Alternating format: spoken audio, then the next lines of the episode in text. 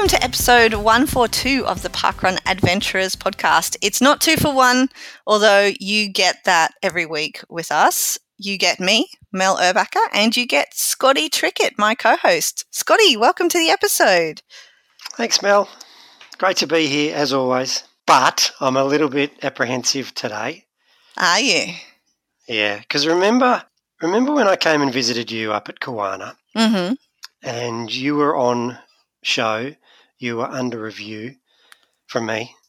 Yes, the, the Oh. jury was out. You you were going to judge the events that I call Yeah. home.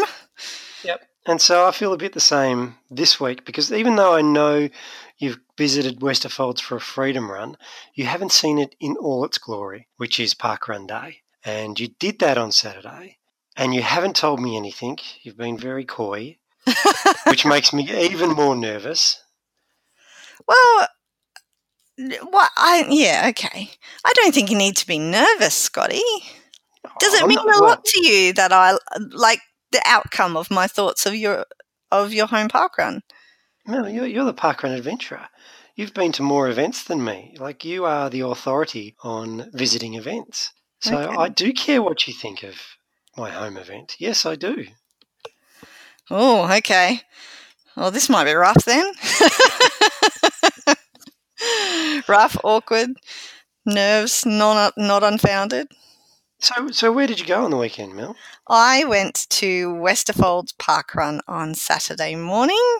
Not easy to get to by public transport. However, I did have the services of a certain chauffeur Trickett who came to pick me up, not quite door to door from my hotel. Wouldn't park on the street in front of the accommodation, unfortunately, but, you know, gave me some bollocks excuse about the fact that cars weren't allowed on that road or something. Yeah, so the main road going through the second biggest city in Australia, that being Swanston Street, where cars aren't allowed. Allowed. So I'm driving up and down the intersection, blowing my horn, attracting all this attention from everybody except for the Urbachers. we were waiting patiently in front on the footpath where we were told to wait. so Um, also being the, the major city through the, the the major road in the second biggest city, there's not really lots of ample parking opportunities. So on my third attempt, I I legally parked and ran out to get you. But we got you. what normal people may have done is answer their phone when they were called to see if there was some kind of a delay. However, Scotty left his phone at home, so he couldn't even do that. I don't need the pressure of the phone. To, Technology while you're driving. Mm. I tell you what, though, Mel. So I'm driving to pick you up, and like about ten minutes in, I realise oh, I've left my phone at home. Uh, when I went to put in a podcast, and my phone, my car wasn't picking up the uh, Bluetooth of my my phone, and uh, so and I was I was running too late, as I always am, to turn back around and then come and get you. But the idea that we don't that we're not attached to our phone anymore is is at one time ridiculous that was that I'm so panicked about it, and at another time liberating that no one can contact me for this beautiful sweet spot of 30 minutes. I'm all alone. And it's just how it used to be like 10 years ago when I was growing up. We didn't have phones. If you went for a drive or if you were driving somewhere, I think you mean 20 years That ago, was- Scotty, because I got my first phone when I was 18, and that was 20 years ago. okay, 20 years ago, 20 years ago. Do you know what I mean? Yeah, I do. How our thinking's evolved. Yeah. But carry on. So we did find each other. You did. Uh, there was a car seat organised by yourself and kindly uh, lent to you by a gentleman named Chris. Thank you very much, Chris. It's very important to us that we can restrain Wes as often as possible, um, especially in vehicles. Uh, so that was great. And you did a good job of getting us to the park on time. We actually arrived there before a lot of your volunteers. This is something that I thought was interesting. Westerfolds Park, your volunteers just rock up, you know, whatever time they please. At other Let's events, they're about it. asked to get there a little bit early. Hmm. Hmm. Which is interesting. I find it interesting. but you explained it well. So tell tell the listeners what you mean.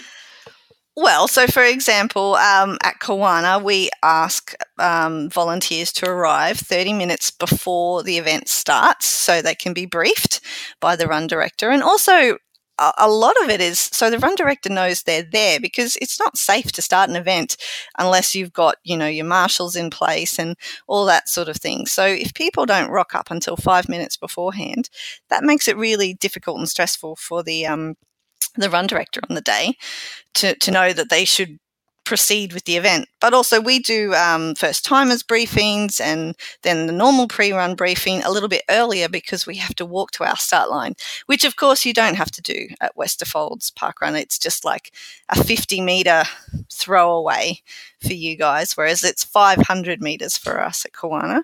So that's where one of the little differences lies.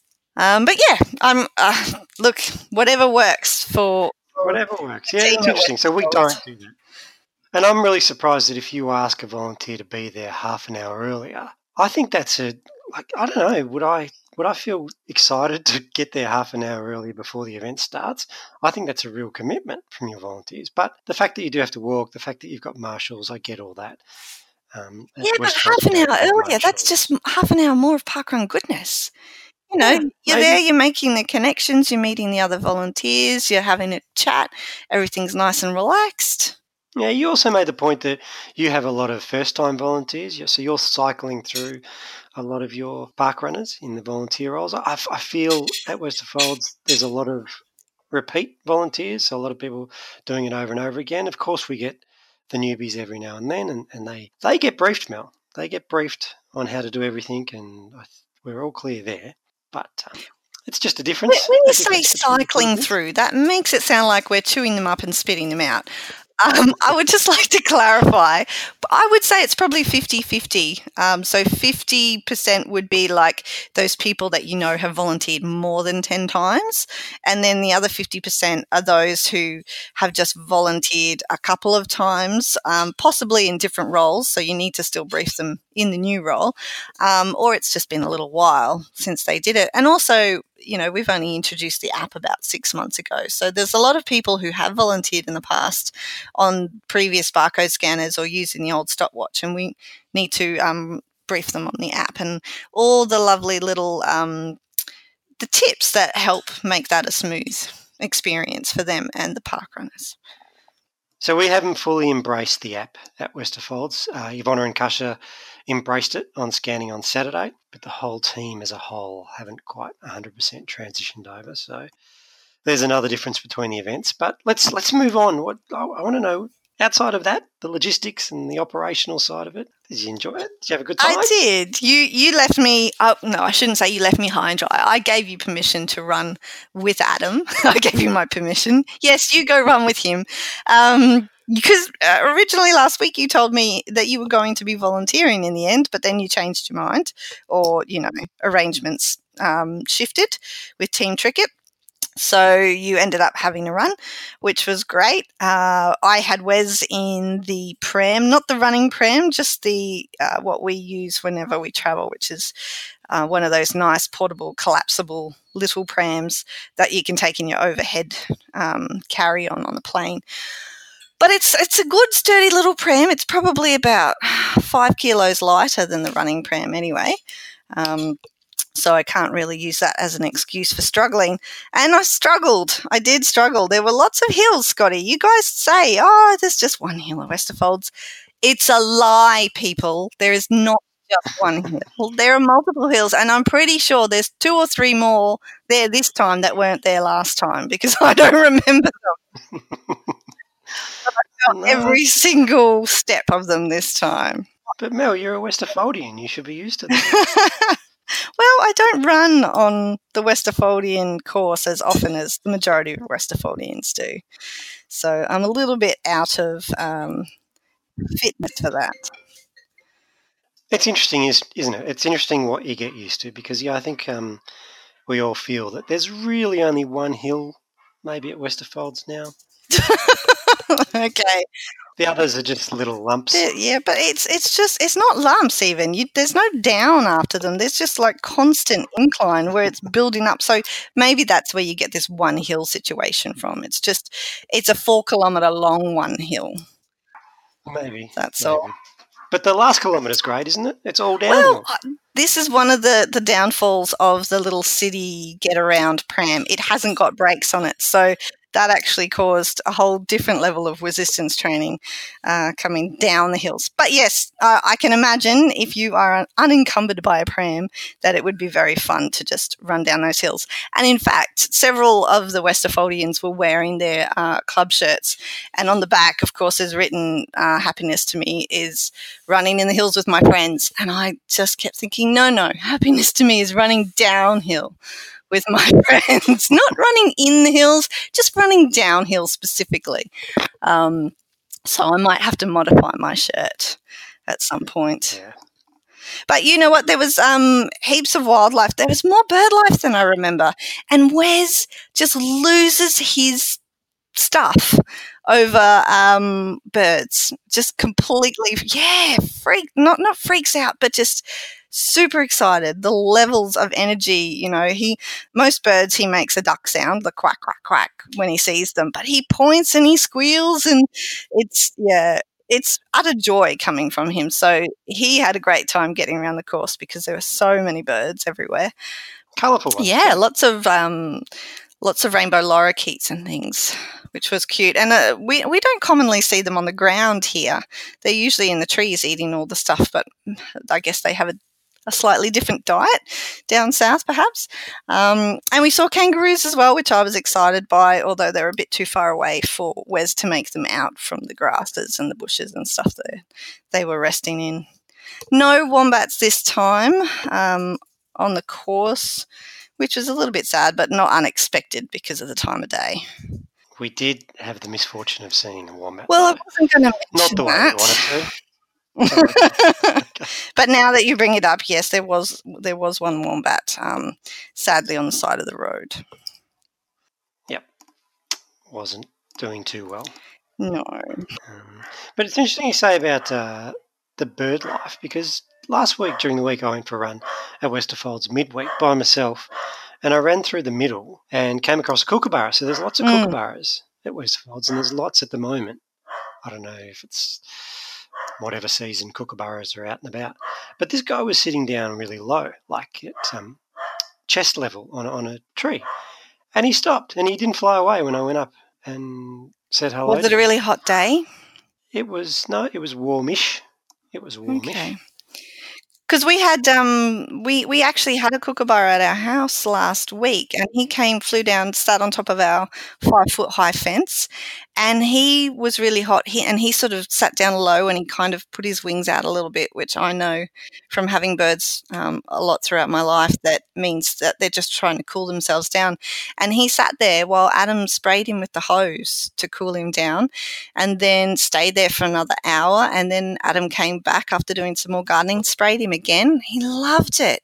He was just he just found himself a nice shady spot where he felt safe and comfortable, and was able to get cool and enjoy the extra bonus of uh, getting sprayed down with the hose as well.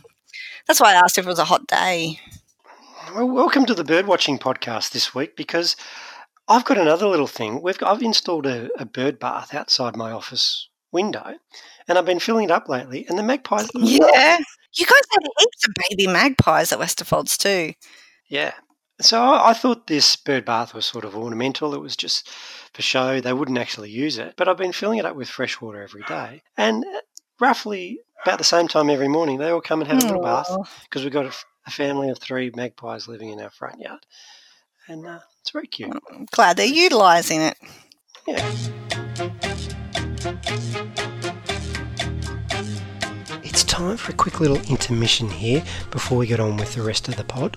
You may have noticed in the background my uh, wonderful sidekick, Buster, decided to have a conversation with the rest of the neighbourhood in the background, so I just ducked off to ask him politely if he could be quiet for the rest of the recording, which he agreed to.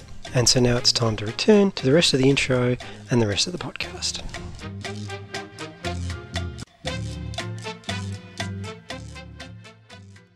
So give us a rating out of 10 for Westfolds. I'm not going to do that. because you will not be happy unless I give you a 10 out of 10. In fact, even then you may not be happy. So I'm you you've had a rough year as you can keep pointing out to me, Scotty, and I'm not sure if your ego can take it. So I'm not going to give you a rating out of 10. Did it crack your top 3? no. It did not crack my top 3. Yeah. Oh, really? Well, Kawana's not in your top three, and this isn't this isn't one Yeah, of those. No, it's not that kind of situation. It's not. Well, you didn't give me a good score, so I'm not going to give you a good score. It's um, yeah. It, it was a lovely event. Everybody was really friendly. It was um, great to catch up with some people who we had met previously on previous visits, and also to meet some new people who are listeners of the podcast. So that was very cool. But um, yeah, I mean, uh, it was it was a quiet um, park run for me in terms of like Wes and I got around the course and we were kind of in between two groups of walkers, um, but not really part of either of them because they were obviously like an established group of friends and stuff like that. So, you know, just, and it was nice to just have a quiet park run, but sometimes it's also nice to have a bit of a chat. And I, I said good morning and hello to everybody else that I met on coming. And I think I've recruited four new participants for the event as well because I stopped and explained. They, they asked me if it was some kind of a charity walk or something. I said, no, no, it's park run. And I explained it. So hopefully those people show up in future weeks and that can be their park run story. Oh, we saw this lady one time and we saw all these runners and asked what it was. I know that's a lot of people's park run stories, but it's a good, it's a good way to get into it. Good, good. I'm glad you're recruiting, and that that's one of the, uh, I guess, downsides of being a, a single looped course is that sometimes if you are out on your own, you are out on your own for the for the whole walk because you don't see anybody coming back the other way or uh, overtaking you if they're doing multiple laps. But it also provides a nice bit of solitude, and you're out in the wilderness. Yeah, you can really enjoy the um, atmosphere. Okay, that's a great recap, Mel. Um, we've we've heard enough about Westerfolds in 141 episodes, so it was good to do a, another recap on that wonderful event. But I think we should this week, Mel. No guests, no guests this week. We've been inundated, Which we roving reports. love. So we do. Uh, we always love hearing from all the different events around Australia. So that's what we got in this week's pod, and we're going to start off with one of our faves. I'm ready, always ready for the roving report, Scotty. Okay, we're going to start with Lyndall.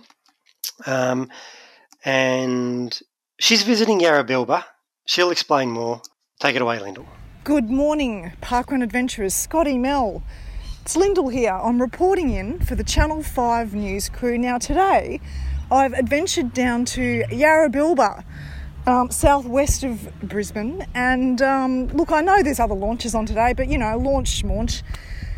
I've come looking for a very special kind of park runner today. I understand, I have it on very good authority that there's a group of park runners or runners down in this neck of the woods that have a very interesting club name. So let's just see. Um, as I said, it's good authority. I'm just going to see if I can find some of those club members and and see what we can find out. I'll um, don't think we're far off starting, so I'll um, get into the run and uh, sniff around afterwards. Well, that didn't take long. I've already hit the jackpot. Uh, what's your name? What's on your shirt? Uh, it's the Leo Wanker Academy of Fitness. And your name is? I'm Andrew. And are you the chief? Um, I, I, I started it with a with another guy, and it's grown to about maybe 50 or 60 members now, Okay. all throughout Australia. So Throughout Australia. Is the home here though in Yarrabilba? it is, yeah, the home of the Wanker here. Yeah, so there's about um, maybe about 30 members here. All right. Now, what is your um, what's your um, inspiration for this club? Um, well, Leo Wanker, um, ideally, was a, a Paul Hogan character probably about 30 years ago. Um, and he was a stuntman that did everything wrong. And when we started training, we did everything wrong as well. So we thought it was a we thought it was a pretty good pretty good name.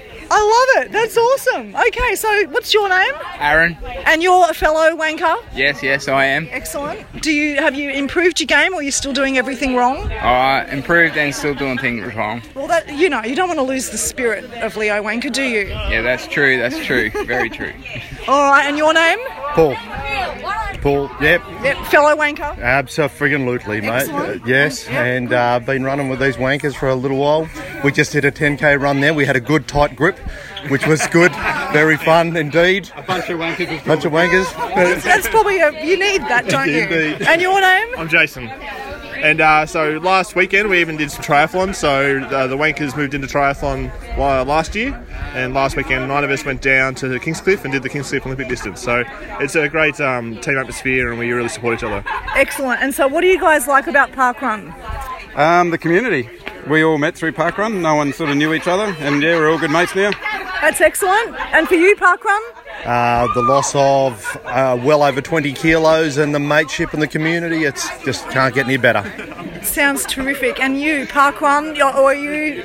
So you're moving over to the dark side with triathlons now, or is Parkrun still your spiritual home? No, I started triathlon before parkrun, but seeing people, I guess, transform their lives from starting with parkrun. So see people turn up, get PBs sort of month after month, and just improve their whole overall life and health. Excellent. Well, that sounds wonderful, guys. Thank you for talking to me today, and here's to the wankers. Thank you. Okay, so of course I'm adventuring here at Yarrabilba, but I have managed to find a very special adventurer here today. What's your name and where have you come from? My name's Jess and I've come from London And what has brought you to Yarrabilba Park Run today? to surprise my grandma who introduced me to parkrun four years ago. Right, and what, so what's your name, grandmother? My name's Vivian. And are you a local here at Yarrabilba? Yes, uh, been coming here for several years now. Yeah. Since it started. Yeah. Yeah. I'm close to getting my 250 park run. Oh, are you going to come home for the 250th as well? Yeah, sure am. I'm heading back up to Cairns and then coming back down for the New Year's ones and for her 250. Excellent. And so, uh, you're from the UK. Whereabouts are you from? Well, I'm actually from Brisbane. I grew up in Cairns and then I moved to London. I've been there for about three, four years now. So, but Nanny's originally from the UK, so we've done a full circle sort of thing. That's true. Yeah. And do you park run in the UK? Yes, like most weekends. Yeah. so while Nanny's resting in the afternoon after her park run, I'm getting up for mine in the morning. And have you done any park runs with your granddaughter in the UK? Yes, just one. She took us to Bushy Park Run. Yeah, oh. the original. So what, what was that like at Bushy then? Oh, it was good. I can't believe how many people there are. They were attending it. They It was about 1,200 when we were there, wasn't it? Yeah, This is 1,200 Tony. people or so. Tony, And Tony, you were in on the surprise, I think, were you? Yes, unfortunately, I had to. I had to keep on lying. I, I, I, now I can put two and two together why you were in the car so early and why you actually came to Park Run.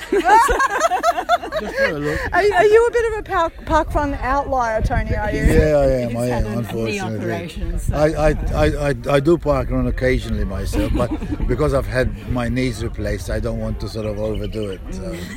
I've done 15 park runs. No, that's a start, all right. but today was a special special circumstance, so you're all here together as a family. Well, that's wonderful.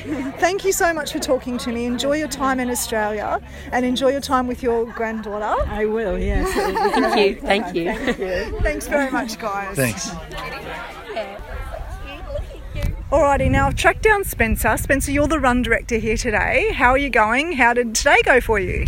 Yeah, it was uh, a lot cooler than we uh, anticipated. It's been stinking hot last few uh, weeks, and uh, we're expecting to put on our sprinkler, but we didn't have to this week. Uh, we had uh, the Zooper Doopers at the ready as well, just in case, but uh, didn't need those either. Um, Are you telling me that you've got Zooper Doopers here somewhere and that you're holding out on me? Uh, there is an esky over there. There may be Zooper Doopers in there, but we didn't. We decided it, it wasn't needed, so we'll save it for a really hot day. I think that's a wise idea. It's not that hot today. We, Now- had, uh, we had our uh, a uh, 50, 50 volunteer milestone today. It's not an official one, but uh, Rick Rosenblatt was uh, our uh, did his 50th volunteer today, and it's all about the volunteers this week because of International Volunteer Day last week. So yeah, can't can't thank our volunteers enough uh, for their work. Well, including yourself and your event director. Now, you were telling me that your event director is here and she's out plogging. Yes, uh, we do a, plogging event uh, every park run. We try to keep our keep uh, Darlington Park uh, clean. Uh, so plogging is uh, doing the rubbish pickup, uh, while you run, and um, and sometimes it uh, needs to be done. And uh, Pete Pete Burns, our event director, is doing it today. Normally it's my job, but uh, of course uh, um, we hand the baton over whenever I'm run director. Excellent. So you've got a nice little tight group of volunteers here at Yarrabilba. Oh yeah, we do. We have our regulars, but we certainly in, encourage and uh, enjoy when we get our first time uh, volunteers come on. They uh, it isn't that hard. It- We the we've got trained professionals to help them get along, but uh, no, we, we encourage our first timers and volunteers as well. Now, Yarrabilba, how long have you been set up here? Okay, today was.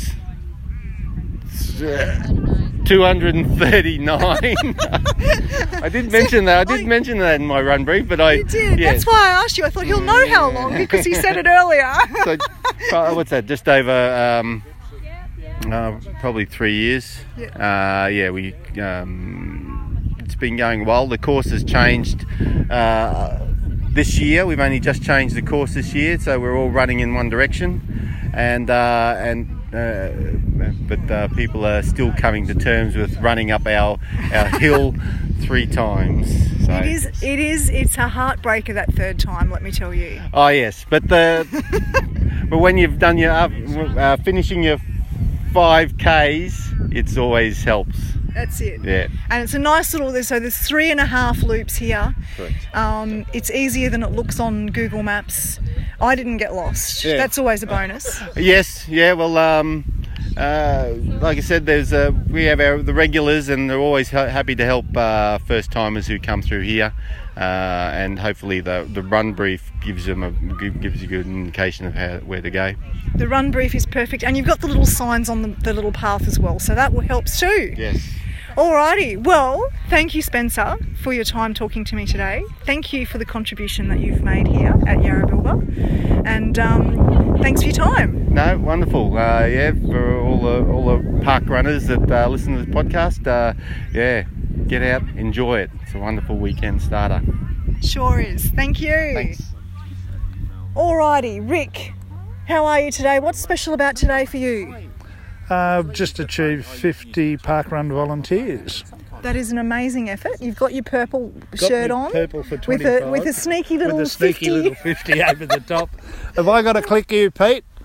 Sorry, I'm just doing some timekeeping. I don't want to distract No, you. no, It's you're very right, important right. that you stay not- on the job on. here. Yeah, just we Hold got- on. we so we've got a few to go. more park runners, including the tail walker, our other super volunteer for the day. So On you, Patricia. So, Rick, what's your favourite volunteer role? Timekeeper. Whoa, hang on. What- Hold on, hold on. Hold on, we better we better just sneak over here. What's your name? What are you? Um, I'm Amalia. And you're volunteering today as Yeah, well. I'm volunteering today. And there's a bit of controversy about your volunteering today, I hear. Yeah, just a bit. Well, someone volunteered earlier in the week, but my dad's RD, so he wrote me in last minute. Even though there was somebody else. To Although someone else was already there, he just didn't know how to check it. Oh well, look, where else would you be on a Saturday morning except parkrun? Exactly. So. what about you, Rick? What's how you start your weekend?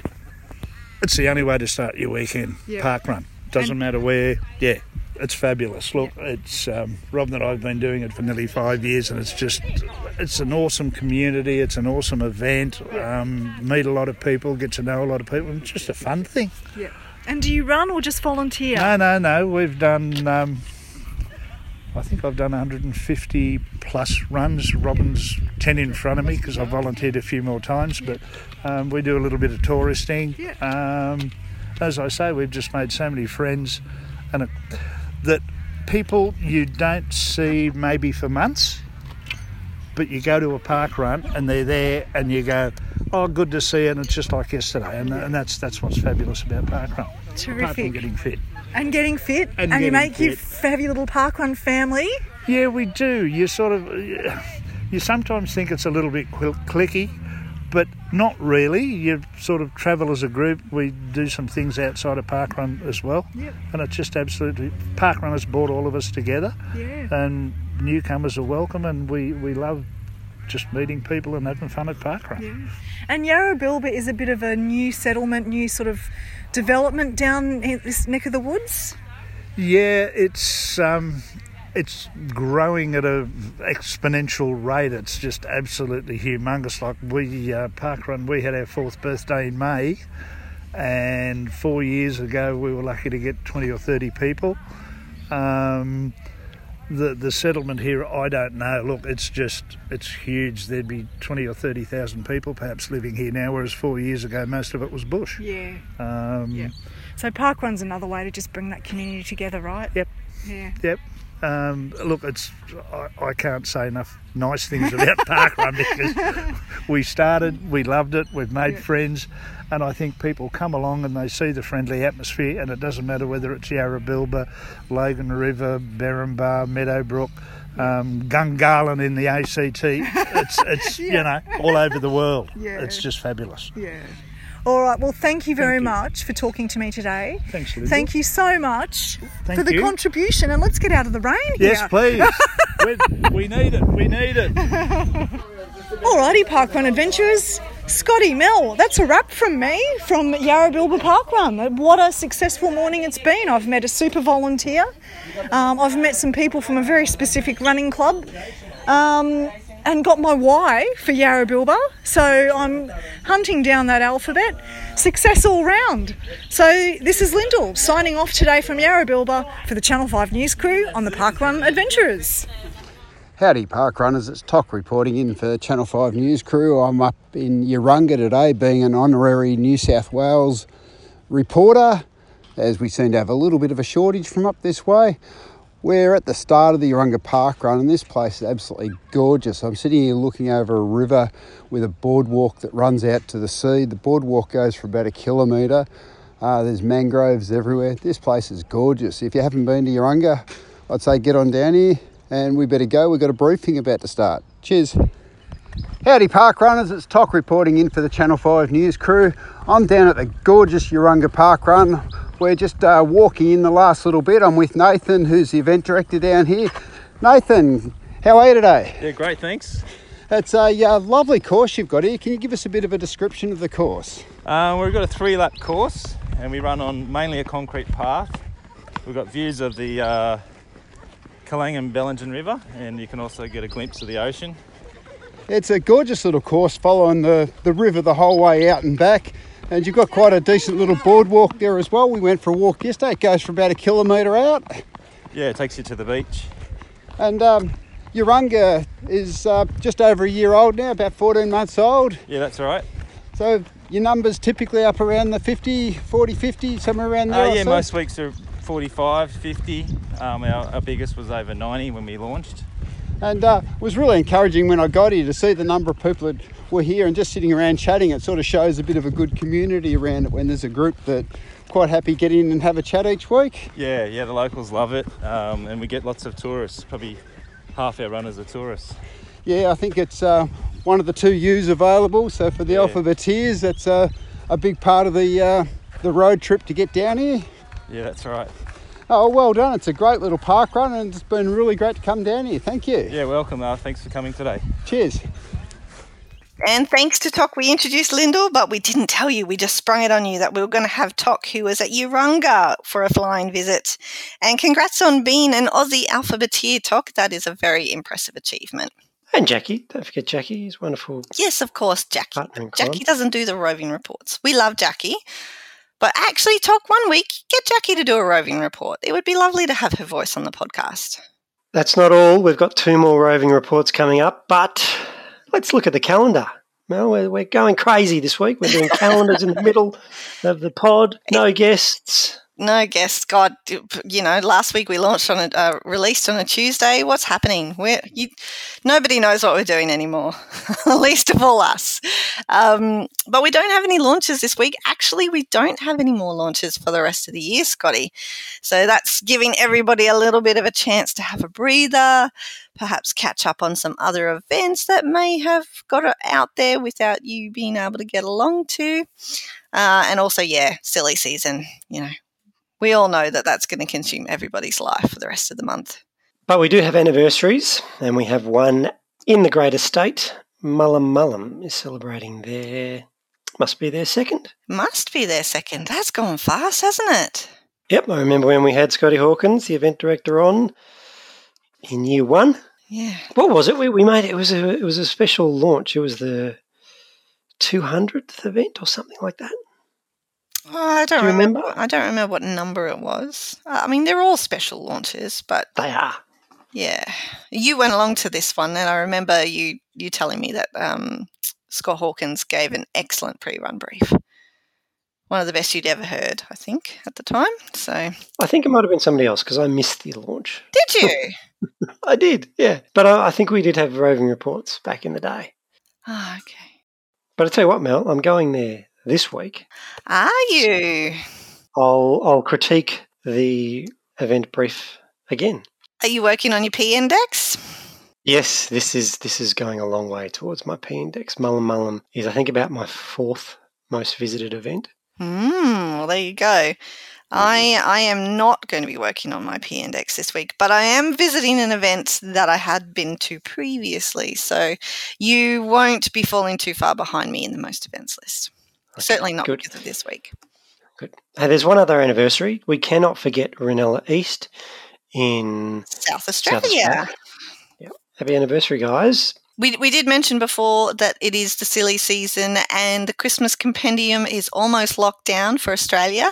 So, all events who haven't declared by the 13th of December, in fact, by the time you hear this podcast, it should be locked down and everybody will have declared one way or the other. And you can start working if you haven't already. We know a lot of you have been in there, but you can start working on what you're going to be doing for your New Year's Day double or where you're going to be park running at Christmas which is always exciting. Have you uh, taken a sneaky peek yet, Scotty, to start making your plans? Of course, yeah. I alluded to it a couple of weeks ago when I shared my goals for the year. So uh, New Year's Day, remember, I'm doing Westerfolds, then I'm running to Darebin. Ah, that's In right. between. You do something silly like 12 kilometre run between the two events. Yep. I've forgotten about that. What about Christmas Day? Did you mention what you're doing on Christmas Day? I'll be at home. I'll be at Westerfolds. That's a tradition. Still getting another one in. Well, I'm I'm going to be slaughtering you on the most events list if that's the case. Oh, I'm really? yeah, I'm getting a new event in on Christmas Day, and there will definitely be two brand new events on my double on New Year's Day as well. How come Kawana don't do Christmas Day? Do you need special council permission? Or Uh, well, every event needs uh, permission from their landholders, but yeah, no, it's for the same reason that Kawana switches to um, a beach course over the Christmas period, the Christmas holiday period. It's a very busy tourist destination at that time of year, and um, yeah, it, it it wouldn't be safe necessarily to have an event on those extra days. Fair enough, fair enough. So where are you going on Christmas Day? Can you share or? Well, I'm thinking of heading to Rocks Riverside. Ooh. Yeah, something. I hear it's fast. Oh well, I'll be able to Finish the year with a PB. I'll be able to refute that, I'm sure. Actually, I should figure out what my fastest run has been for this year and try to get a year PB because um, maybe that could happen. You never know. Never know. Surprise us all, Mel. I will. And uh, New Year's Day is yet to yet to be confirmed, but I've got a few options, which is always nice. Got to love Southeast Queensland for a lot of options. Are they going to be new events too? Yeah, yeah, both of them definitely. Oh no! this is a disaster. I'm happy for you, but I'm not really. Well, I'll be I'll be tipping over the seventy. I'll be in the early seventies on the most events list by the end of the first of January. Oh, this is this is. ah, um, I don't know what to say. I gotta up your game, Scotty. Call yourself an adventurer. Well, January. January's going to be massive for adventuring for me. I think every week I'm going somewhere new. Oh, you're gonna have a perfect month in January. Yep, that's the aim. Cool. Except for New Year's Day. Yeah, well there you go. It's not gonna be a perfect month then. Ah. okay, I'm changing my plans. Barney, the run's off. That's okay. February can be a perfect month as well. And then I'll be blowing you out of the water. Two solid months of new events. There'll be no looking back. You'll be exhausted. You're choosing the hottest time of year to get a new event in every week. I'm going to be volunteering a lot in those months. I can tell you that right now. Okay, so let's go. Let's. Uh, there's more roving reports. There are. We put a call out. We put a call out for our New South Wales adventurers to step up. They continue to ignore report. us. we got really close. So Mark from the ACT ventured to Braidwood Showgrounds. Now, is that is that in the ACT or is that in New South Wales? Um, well, Mark's definitely from the ACT. Um, it, it could be right on the border, Scotty. So think it might yeah, we be. might have to go check out the maps.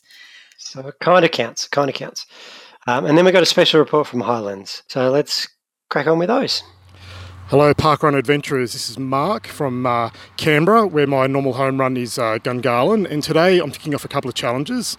Um, my NENDY, uh, which is my nearest event not done yet. Um, so here I am at Braidwood, uh, the Braidwood Showground par- Parkrun. And I'm also ticking off the Staying Alive challenge uh, with my last B for this challenge. And I'm here with Run Director Kelly. Good morning. Good morning. How are you, Mark? I'm good, thank you. Thank you for, for hosting me here today. Thank you so much for joining us. It's great. Uh, so Braidwood Showground Park Run is relatively new. Um, so this is, I think, the, the number 12 park run? Uh, 11th. Number 11. Okay. And to what's, what, how did you go about starting up Braidwood Park Run? Um, I did my first park run in Dubbo early last year, just pure coincidence. We were visiting family, and my brother in law said to me, I'm just going to duck out tomorrow morning and do a 5k run. And I said, Oh, come on, we'll go and join you. Having, no idea what it was, and yeah, we went to the my first park run, and I loved it. I loved the atmosphere, I loved the feeling, I loved the support and everything. And I said to my husband, "I'm going to do this in Braidwood," and it took a little while because life happens. But um, yeah, that kind of inspired me, and then I started doing them myself, and I went, "No, I've got to get this done. I want to do this for Braidwood." So, yeah. And what was the process to get it up in Braidwood? Like Braidwood is a small country town in, in New South Wales. So what was the, the process to get it up and running? So I just contacted head office and let them know that I was interested in setting one up, and then they put me in contact with Gary and Denise Clark, who at the time were my event ambassadors, and I met with them, and we just sort of started looking at options for a, a course, um, what was viable and what wasn't, and yeah, just started the process that way, and head office helped out as much as they could. And how have the locals received it? It's been amazing. I've actually been really overwhelmed by the support.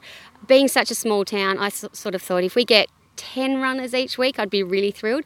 But we're getting upwards of 40, 50, 60 runners every week, um, and it's fantastic. And all age groups, um, parents pushing prams. It's just, it's been absolutely fantastic. I'm, I'm blown away. I'm wrapped with it. Yeah. That's really good, and it's uh, you know it's good to give the option the locals another option for something healthy and fitness wise in, in the area. Well, absolutely. And there's not much in Braidwood. We, we have different things like tennis and there's yoga, but there's no gym, there's, there's nothing like that. So this is kind of really the only outdoor activity I guess we have in Braidwood. So it's been really well received and yeah, it's brilliant. We get new runners each week, which I love. Yeah, good to see you know, you know locals adopting it. And, um, today there were a couple of tourists like myself from, from Canberra. There's a another runner, one of the fast runners from Queanbeyan today. Yeah, Bernardo, he's just insane runner. Um, yeah, a couple, a few from Gungahlin. Um, there's a few extra locals that turned up today. Um, a guy from Sydney ran. Yeah, no, so it's fantastic. So as I said today, I've um, I've ticked off my staying alive challenge. It's part of the running challenges uh, with Park Run. Um, so it's my three Bs and three Gs. Congratulations. And uh, I worked out the other day that you can actually tick this off pretty easily if you're a Canberran. Um, there's there's plenty of Bs and Gs in there within easy driving distance. Uh, and if you um, you know if you're a Canberran, you're heading down to Bateman's Bay, and um, you normally stop at the pie shop for um, you know halfway through. I'd encourage you to come down early Saturday morning, tick off Park Run um, here at Braidwood Showgrounds, and then keep going onto the bay. So we're going to have a chat to some of the, um, the other other people here at um, Braidwood. Thanks for, for talking to me today. Thanks so much, Mark, and thanks for joining us. It's been a great morning. No worries at all. So here I am with uh, Scarlett, who is actually volunteering today. How are you, Scarlett? Good, thank you. And uh, you're doing the heading at the barcodes today. Is this one of your favourite volunteer roles? Um, I like photographing too. Me too. That's my favourite uh, job. I've, I've done lots of photography work, but and one marshal. That's certainly my favourite too. Um, and you recently have um, ticked over your ten milestones as well. Yeah. And have they all been here at Braidwood? Um, yes. And how have you found park run as a, as a junior runner? Um, yeah, I found it really fun. I've gotten back into running because I never used to do it, but I've gotten back to running and it's fun. And how many times have you volunteered? Um, maybe around five times, four or five. Yeah. That's excellent. Well done. Well, congratulations, and um, you better get back to handing out some barcodes. There's some more runners coming through. Thank you. Now I'm with um, Bernardo and Joel, and um, Bernardo is actually from um, from Canberra as well, with um, well Queanbeyan, not quite Canberra, is it? You know, trying trying to be part of Canberra, um, and and um, bit of a fast runner, Bernardo. What time did you do today? Uh, I think it was 17:30 around there. Yeah. Uh, but um, that's pretty quick, a little bit faster than me. Well done. Um, and why did you come out to Braidwood today? Ah, well, Joe has invited me forever since they opened, so it was about time before the end of the year. And have you done many park runs around the area? Uh, not that many actually. Only if, I think I've done Quimby and Tuggeranong, and Ainslie, and that's about it. And then now this one. So this one's a little bit flatter in comparison to Queanbeyan. It is definitely much flatter than Queanbeyan. Queen, I love Queanbeyan though. You have to do it. You have to go and have a go at it. Different, uh, completely different course, yeah. Yeah, I think uh, it's it's a good one for city to surf training, isn't it? Ah, it is. Yeah, definitely a good one. Before you go to city to surf, go and do Queanbeyan a few times, yeah. and uh, and Joel, you're you're an RD here at um, Braidwood. Absolutely, yep. Uh, we've got our done our 11th park run today, and um, I think we're averaging around 50 people per event, so we're really happy with that. And uh, it's been really good for the community. We're getting uh, lots of first timers coming out and exercising on a Saturday morning, so it's been a real success for us here. Um, hope, hope it gets bigger and better next year. And was this your first introduction to parkrun at Braidwood? No, no. I uh, when Kelly uh, was interested in bringing it to Braidwood, she encouraged me to go to Queanbeyan. Um, so I, I went there and I sort of got hooked running at Queanbeyan, and um, so I, I was running there for 15, 20 events or something until this one started. And then I've moved out here, and uh, yeah, I just do this one every week pretty much. Yeah, except the odd one when I'm on holidays. I think I've I think I've done Tamworth, and uh, yeah, that's about it. Only done the three of them, three different courses. But yeah, yeah, it's lovely, lovely to come out to a country course. Bit of a different feel. Um, yeah, it's really good. Yeah, it really is a different feel. Um, I, I, haven't done a course like this one before myself, um, so yeah, it's, it's great to come out to the country and, and, and see a different course and different scenery. So thanks for, for having us here today, and um, hopefully we'll see you around the um, different courses. Cheers, thank you very much. Thanks. Okay, so we are at Highlands Park Run, and same as last week, I haven't gone adventuring, but I've got the best adventurer here who has completed today her, what are we going to call it, Zoe? We're going to call it statespersonship, statesmanship, states kidship, or states womanship. I think it should be states kidship. States kidship, I like it because uh, Zoe is a junior park runner as well, and I reckon probably the only junior park runner to complete your states kidship so far. Yep. So, how did that go today? Very well. I liked it. It was very fun. It was. We got three laps. Three laps. So, what do you think about the three laps? They're good. I like them. They're little. they are little laps. And do you know why I like three laps? Is because I got to high five you three times. Yeah. How good's that? Awesome. And you had a really big contingent, so that's a group of people. Sorry, I shouldn't use that big word, huh? Um, we had a big group of people all dressed in blue because blue's your favourite colour, is that right? Mm-hmm. And they looked amazing. We called them the Blue Crew. Yeah. And they made the lake look really good. So, what, what's your favourite thing about park running? Uh, I like my favourite thing about park running would probably be seeing all my friends. Yeah. And so you get to park run with your friends most weeks? Yeah. And you make a lot of new friends, I reckon, going all the different park runs you've been to. Mhm. And can you think of? Um, I don't want to ask you your favourite one, but what about a memorable park run where something funny or something um, different happened? Can you think of anything like that? Uh, at Rosebud, I found a big, a big, big feather. It, it looks like I don't know what bird it was from. Yeah. Mhm. It was Oh. brown. Oh, I was just going to say, please tell me it was a blue feather. Mm. Nah, maybe another time. and if if you had the opportunity for me to ask you a question, what question would you like me to ask you about parkrun? uh, how I feel. How do you feel? How do you feel about parkrun? I feel really proud that I've accomplished statesman, and I, and I think parkrun's awesome. Zoe, you just made my heart flicker. That's really cool. That's so good that you're proud. It's a really good thing that you've done. Really good achievement. Congratulations. Well done. Thanks. And can I get a high five? We'll get an audio high five. Oh yeah, that's going to work. Well done. Congratulations on your state's kidship, and all the best with your future park running adventures. And I look forward to park running with you again another day. Thank you. A great debut from Mark. visiting Braidwood Showgrounds, and Gary Murphy was with Zoe, our junior states kid. But well done. Can I tell you a story about Zoe? So I know Zoe. Zoe's um, the daughter of Melissa Ellis from our Channel 5 news crew, a regular junior park runner. And two weeks ago, when I went to Darebin, we pull up, and there is Zoe with her father, Paul, just standing there. This was the weekend that uh, Melissa visited Geeveston. Yep. And like it, it was a long way from where they live. I, I'm guessing over an hour in the car on a Saturday morning. And they were just happy, and they were happy to be at Parkrun. And it was a great parenting father-daughter moment. Um, so well done, Zoe, and the whole Ellis family. They um, they love Parkrun, and I think that's a great story. And for juniors to become statesmen, that, that is a huge team effort from the whole family. It is because I know from f- first-hand experience the struggles of getting your kid to love and embrace parkrun. I reckon you're going to discover it in the next couple of years. Yeah, something to look forward to. because every time Wes is at parkrun, I see him. He's got his grumpy face on. Even on Saturday when there was a playground, and he looked happy, but he still had his grumpy face on. Well, that's just his resting stink face. Is it? Yeah, that's just what he, he. He's not unhappy. That's just what his face looks like, Scotty. he needs to grow out of that.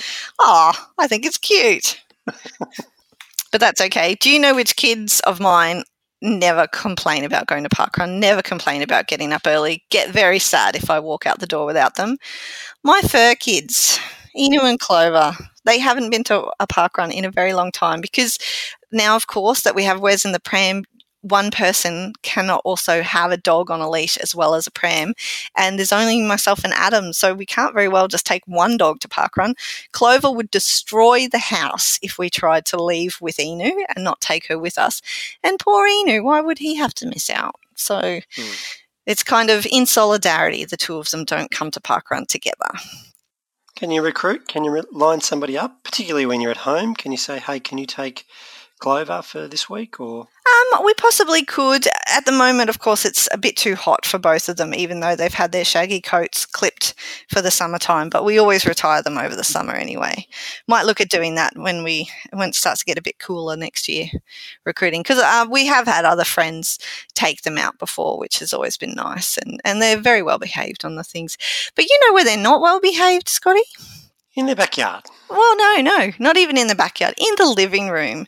So I have a little story to tell you about my troublemaker Clover, who has got a long, long list of naughty things that she has consumed over the years in her life. Um, I'll give you some of the highlights, shall I? She has uh, eaten a kilo bag of desiccated coconut. She's eaten a kilo bag of Yeah, hang on. Clover's not. Clover would only be about ten kilos herself. Well, she's uh, well, she's 13 and a half kilos. We discovered yesterday at the vet. Um, but but I'll get to that. she she's eaten so so the poos, if you can imagine, for the week after that, all looked like little lamingtons with the coconut coming through. Uh, she has eaten and spread everywhere a whole bag of plain flour, which, you know, when you mix, I don't know if you've ever done paper mache with kids, but a nice non toxic glue is pretty much just flour and water. And so, of course, with all the saliva and everything, as she ate that and licked her legs and licked her paws and got it in her nose and her ears, which flopped down further than her face. She was just basically one big crusted paper mache glue dog after that situation. Managed to get the stuff everywhere. I can't imagine flour by itself is that tasty. Well, yeah, I know. And you know what? She learnt how to break into the pantry to get said delectable items out. You know, it's this isn't us necessarily being bad dog owners, though there's a level of that as well. We should know better. But yeah, on those two occasions, she broke into the pantry to get them out. So we have to dog proof our house. She's of course done the the traditional solid Easter eggs, still in their foil wrappers. So she had shiny poo for the week after that, all different rainbow colours. Um, Hang on, I'm going to stop you again. So chocolate's toxic to dogs. Oh, big time. But Clover seems to have a cast iron stomach. So she's, I think I shared with you at one point that she had uh, demolished a full block of tropical pineapple chocolate, which fortunately has a lower chocolate content than solid Easter eggs uh, because it's mostly the tropical pineapple sort of fondant going on in the middle. Um, but yeah, she she felt a bit sad after that. She's eaten half a kilo of um, sugar paste. So you know those beautiful craft flowers that people have on wedding cakes and things like that. She she managed to find a block of it. It's like almost it's more dense than clay. It's like a big block of clay, and she managed to grab one of those off the dining room table. Uh, probably enlisted the help of her big brother in that case. He's smarter, Inu. He doesn't eat these things, but he helps her get these things. He's helped her get bread off the the benches and all sorts of things like that. When we were building, um, well, I shouldn't say building, when we were renovating the house before Wes came along, we were painting.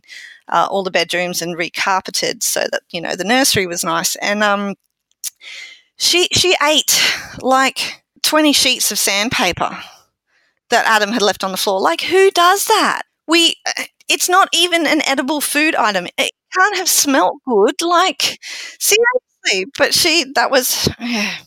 Mm, I thought flour was bland. Was taking it to another level. And I can't imagine it was very pleasant to eat going in or coming out. You know, that stuff was coarse. So this these are the kinds of things. But yesterday she took it to a new level.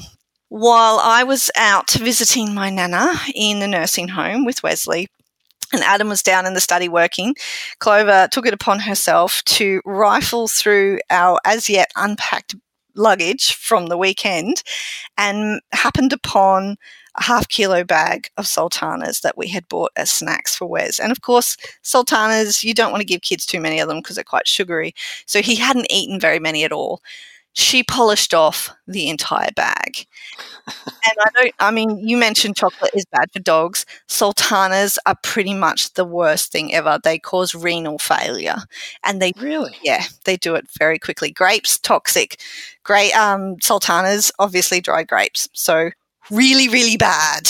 Um, fortunately, they they were going through this whole period of barking at nothing. so Adam went out to shush them and discovered the spoils of you know wrapping in tiny little bite-sized pieces all over the place, and called the vet and then took her to the vet. Vet made her vomit immediately, which uh, incidentally, did you know that dog vomit, when it's uh, consisting of sultanas, smells like Christmas pudding? this, this is what the vet tells us anyway. So, um, so that was all very timely and festive, but oh my god, Scotty, she had to be, she had to be, um, well, they, she's she's been clipped on both of her front paws so that she could have uh, the needles and be on the drip because they had to worry. They were worried about her fluid intake. They didn't know how many. Like, pretty much the sultanas hadn't been in there for too long when Adam discovered it. Maybe thirty minutes, forty-five minutes, but. Um, they weren't sure whether or not the toxic stuff had started to leach out into her gut, and they had to make sure that she could still pee and all that sort of stuff. And yeah, it was it was very stressful. I can only imagine. Geez, I, and I was complaining about Buster. You may have heard it in the intro. He was barking at nothing. As they do. that was the biggest thing I had to worry about. I didn't know your dog was on life support. Are we on life support? Are we on? She was on a drip, and in a bad way yesterday. Yeah. Wow. Yeah. I wonder if she's learnt her lesson. We'll find out oh, soon. I doubt it. I really doubt it. She just keeps going back for more. She's a little bit quieter today, I have to admit, but when she came home, she was fine.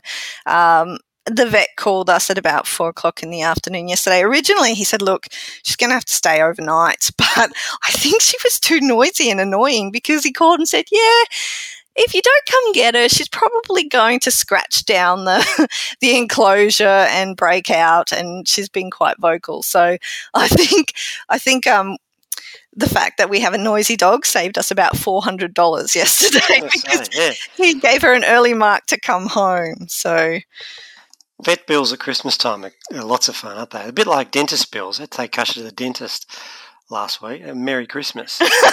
to the dentist. Five minutes work, yeah. Yeah, you've just paid yeah. for all his kids' Christmas presents, probably. Yeah. Well, there you go. Yeah, so that was that was a bit of um, midweek fun for us. Uh, you know what? I kudos to her. She didn't do it on a Saturday night, which is usually when they do these things. On the weekends, we have to go to the emergency vet that costs twice as much. So, all credit to her. She picked a really good time to do it. Don't worry. Very familiar with that scenario too. Buster always chooses Sunday night Yeah. or Saturday night. You're right. Or a public holiday, you know. Impeccable timing. The joys of having fur kids. The only other similarity we've got there is that I we can't take our dogs to parkrun anymore because Buster's got his crook back, which we have talked about in the past. But I, I I have been tempted to just take them when we're volunteering, or even just take them and hang around so they get that social aspect. Well, that's probably what they miss the most. It's not the exercise. the dogs miss the smells and the pats and all, all the attention they get. Yeah. Yeah, I'm sure they do. I'm sure they do because Buster has a lot of human interaction now. Now that I work from home every day, he's there. And God, if I go out for five minutes, well, let alone if I go out for a couple of hours, do I get in trouble when I come home? and it's like the neighbours are starting to notice Oh, that's not good. when I come and go because it's just the carry on Mm. involved from Buster. Whereas Champ couldn't care less. I could go for, months and I don't think he'd even notice. Oh, I'm sure that's not true. He just he just shows it in a different. He rolls with the punches. Yeah. We're dog people. We are. We're not not cat people necessarily, but definitely dog people. Two dogs each in these households. Hey, but fortunately, Clover saved me four hundred dollars, so I think I can still afford some Christmas gifts. Have you started your shopping yet, Scotty? Yes, I did. I've done all my shopping. Oh my gosh! Yep.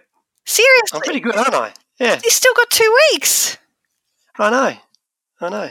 How organised am I?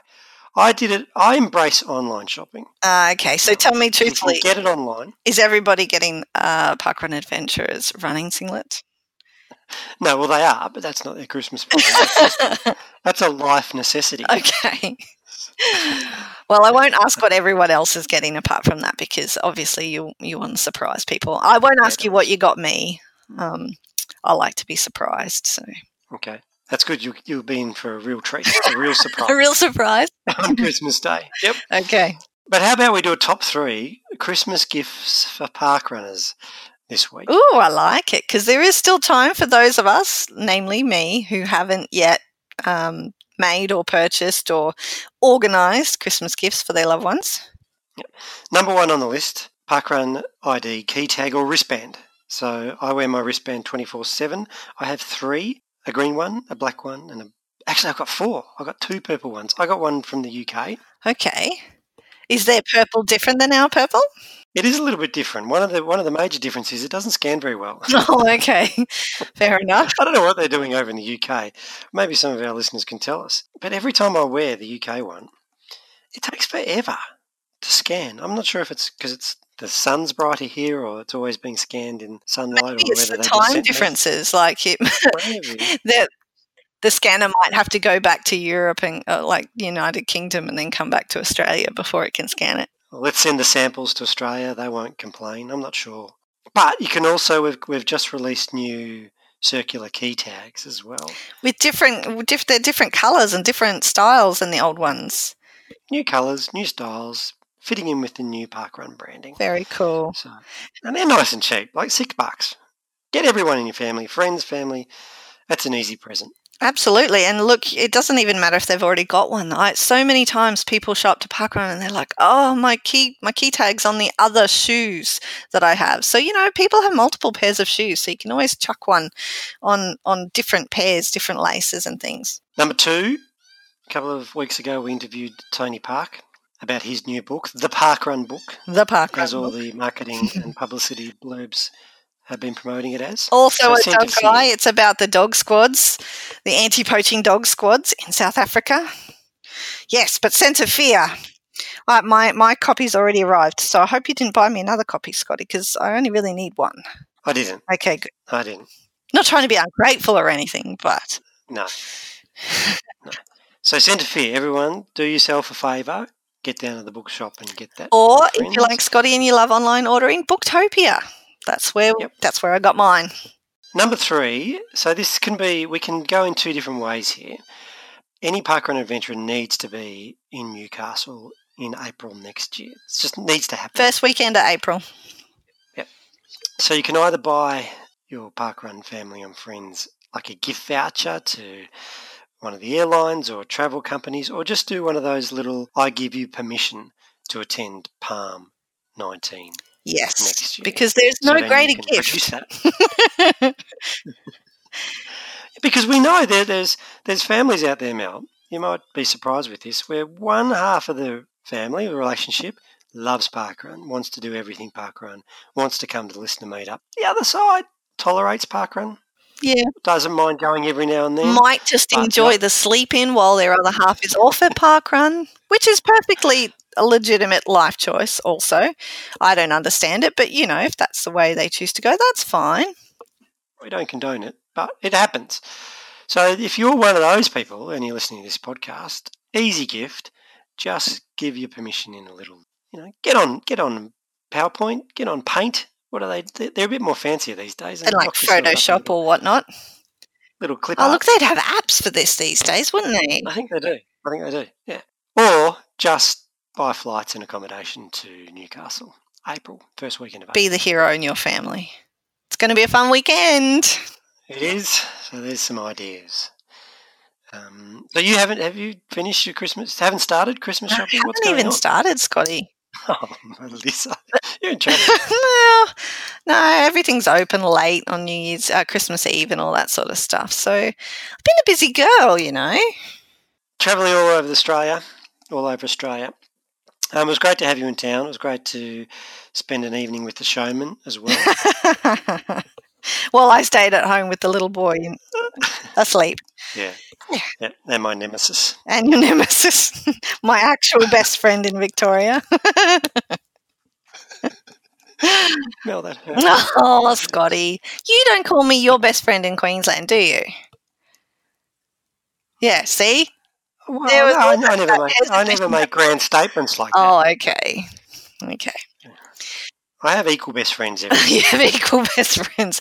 You're very towing the line there. Like, you, you- you're trying to tell me you don't have a top three best friends? I do, and I'll share it on next week's pod. That's my tease for next week. Everyone's hanging out. Am I in Scott's top three?